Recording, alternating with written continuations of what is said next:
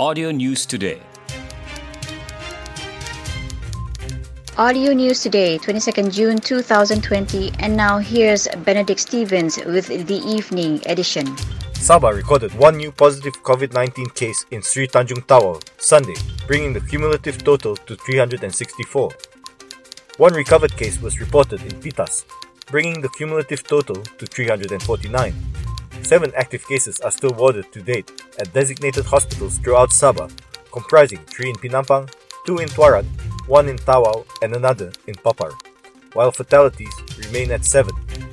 Tawau topped the list of cumulative cases with 87, followed by Kota Kinabalu 63, Lahad Datu 48, Tuaran 27, Kinabatangan 23, Sandakan 21, Keningau 19, Penampang 16, Beaufort 14, Putatan 9, Kunak 8, Semporna 5, Kota Belud 5, Papar 5, Sipitang 4, Ranau 4, Tambunan 3, Beluran 1, Kota Marudu 1, and Pitas 1. For more information about COVID-19 or other health issues, contact the State Health Department Crisis Preparedness and Response Center CPRC at 088 219 455 or 088 512 531. Chief Minister Datuk Sri Muhammad Shafie Apdal's response to Tan Sri Musa Aman's demand for 1 billion ringgit compensation and unconditional apology over a suit filed by Yayasan Sabah against Musa was to see him in court. The best place is in court for us to tell every detail, Muhammad Shafie told reporters after giving out aid to fire victims in Semporna yesterday. Muhammad Shafie said that they have made a statement that they want to sue the Yayasan Sabah board for 1 billion ringgit. This suit is important for the people to know what happened to the resources of Yayasan Sabah, he said. Last Tuesday, Yayasan Sabah filed a 872 million ringgit lawsuit against Musa in a bid to recover monies lost during his time as Yayasan Sabah board trustee chairman when he was chief minister between 2003 and 2018. After the revelation of the suit against Musa by Yayasan Sabah director Datu Jamalul Kiram Muhammad Zakaria, Musa countered by asking for 1 billion ringgit in damages via a letter of demand to Muhammad Shafie and Yayasan trustees, along with an apology for what he called slanderous claims. Yayasan Sabah is the state's largest timber concession holder, which was set up in 1966 to develop the state through profits from timber and other businesses. The Sabah government bought nearly 15 million face masks and hand sanitizers for the people in the state. Chief Minister Datuk Sri Muhammad Shafie Apdal said more than 200 schools in Sabah have been supplied with face masks and hand sanitizers before the reopening on June 24th. This is so that when the schools reopen, not only social distancing is important, but face masks should also be worn, he told reporters after handing over keys to Bubul Ria People's Housing Project PPR units in Tawau yesterday. 60 families received the rent-to-own housing units after their homes in Kampung Sri Aman, Tawau were destroyed in a fire on June 4. The Party Warisan Sabah's Pangar Division Wirawati chief, Raisa Abdul Ghafur, today claims over 600 party members have left the party together with her today. Raisa, in a press conference today, claimed the members who left the party were from nine branches in the Sepanggar division. She said they left Warisan because they had lost confidence in the leadership of the division. She said they left the party on their own volition and were not influenced or forced by any quarters. Raisa claimed that more members from branches of Warisan in the Sepanggar division were expected to leave the party. The court case involving Sabah Infrastructure Development Minister Datu Peter Anthony, who is due to face charges under the Malaysian Anti-Corruption Commission Act in the Sessions Court today, has been postponed to July 10th after he was admitted to a hospital in Kota Kinabalu. Counsel Muhammad Hanif Khatri Abdullah, who is representing Peter, has brought the matter before Justice Rosina Ayub at a hearing today. Muhammad Hanif said he was informed that Peter was admitted to the KPJ Kota Kinabalu Hospital late yesterday afternoon for vertigo. Peter was supposed to board a plane to Kuala Lumpur at 4.15 pm yesterday.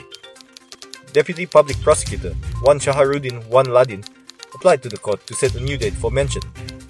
On June 11th, Peter was charged in the Kota Kinabalu Special Corruption Court with five counts of money laundering involving the Rubber Industry Smallholders Development Authority (RISDA) worth over 8.7 million ringgit.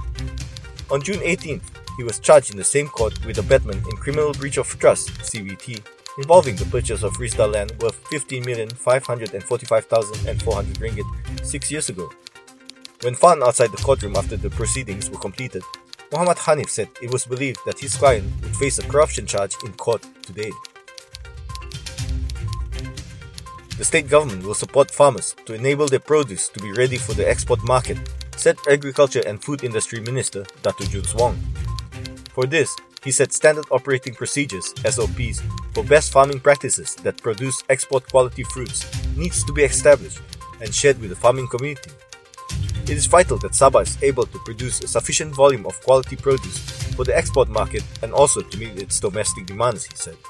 He said this when chairing a discussion on the future development of the Sabah fruit export industry with representatives from Koperasi Pembangunan Desa KPD and Sabah Farms Produce SFP in Kota Kinabalu.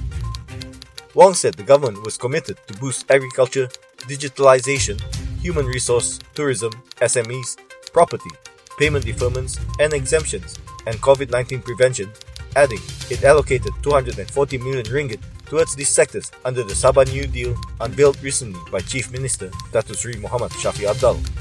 Pursuant to this, Wong and the ministry are taking the lead to actively engage farming and private sectors making up the supply chain, distribution, logistics, and marketing arms to develop long-term growth plans in order to increase supply and quality exports from Sabah. He said that this meeting was an opportunity for state agencies and industry players to share experiences on the current challenges of the market and generate ideas on how to leverage new resources to develop growth in the Sabah fruit export market. Supporting this objective, KPD's General Manager Jamila Lee said six new distribution centers will be established throughout Sabah as collection points for farmers to deliver their crops. Sabah Farms Produce SFP is an e-commerce platform that currently exports seasonal artisanal superfoods like avocados, cheese, Kelulut honey, and brown rice to Peninsular Malaysia. With the ministry and KPD support, SFP aims to jointly improve the quality of the produce and scale up supply and distribution for larger markets in Asia says Andrew Lowe, the managing director of SFP. In conclusion, Wong said it was the ministry and the state government's vision to establish Sabah as a supply hub in Borneo with a rich supply of quality goods and produce, establish logistics and distribution, and access to markets worldwide through digital platforms. That's the end of the news from Audio News Today, presented by Benedict Stevens. Audio News Today is produced by Ill Communications and distributed in partnership with Sabah Info. Like us on fb.com slash audio news today. Audio News Today